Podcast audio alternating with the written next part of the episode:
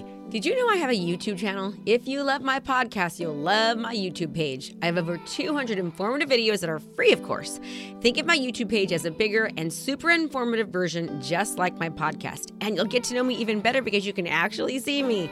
Please don't forget to subscribe while you are on my page. To visit my page, just visit youtube.com slash Krista Mashore Coaching. That's youtube.com slash Krista Mashore Coaching. Or simply search my name, Krista Mashore. Hi everyone, questions with Krista. This is when I actually answer questions from real life people just like you. The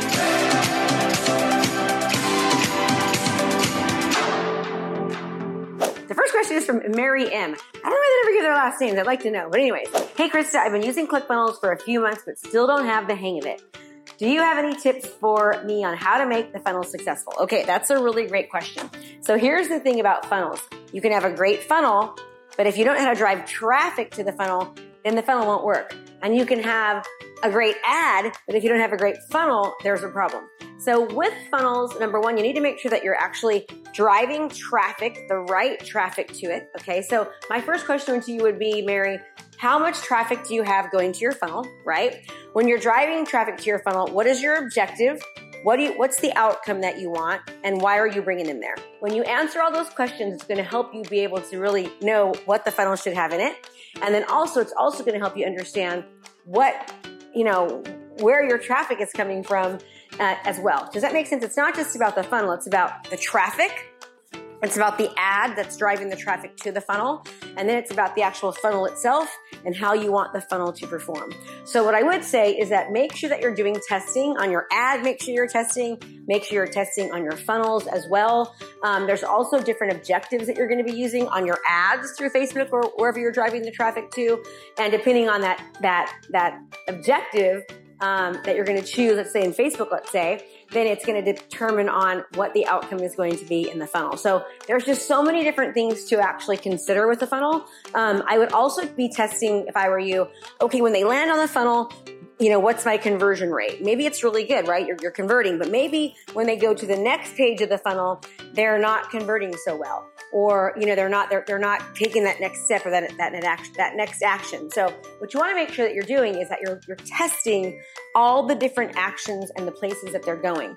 It might mean that you need to change the colors or the call to action or the copy or the picture. Um, all those things have a lot to do with it. So another thing that really is very helpful to understand is what was your strategy to get them there in the first place right? So in other words the more that your content speaks to the language of the consumer. What do I mean that?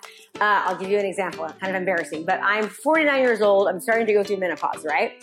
And so I get hot flashes and they totally stink. So I get hot flashes. And so if I see something on Facebook that talks about hot flashes, I'm going to go click on that and go down somebody's funnel to figure out what I can buy or do to actually not get hot flashes anymore.